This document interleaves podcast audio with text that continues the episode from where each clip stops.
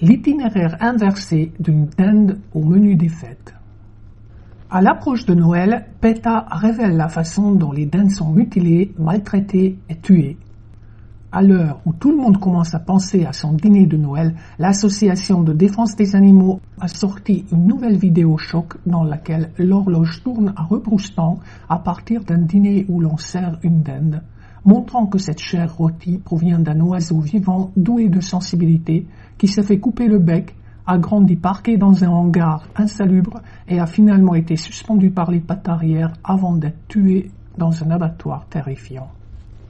Dans la nature, les dindes sont des parents protecteurs et attentionnés, mais aussi des explorateurs dans l'âme qui peuvent grimper aux arbres et même courir jusqu'à 40 km par heure. En milieu naturel, les dindes peuvent vivre jusqu'à 10 ans, mais celles qui sont élevées pour l'alimentation sont habituellement abattues alors qu'elles n'ont que 12 semaines pour les femelles et 15 semaines pour les mâles. Les jeunes dindes sont suspendues par les pattes arrière avec des crochets métalliques, puis sont tirées dans un bain électrifié ou sont gazées. Elles sont souvent conscientes au moment où on leur tranche la gorge et quand elles sont violemment passées dans une cuve d'eau bouillante pour les déplumer.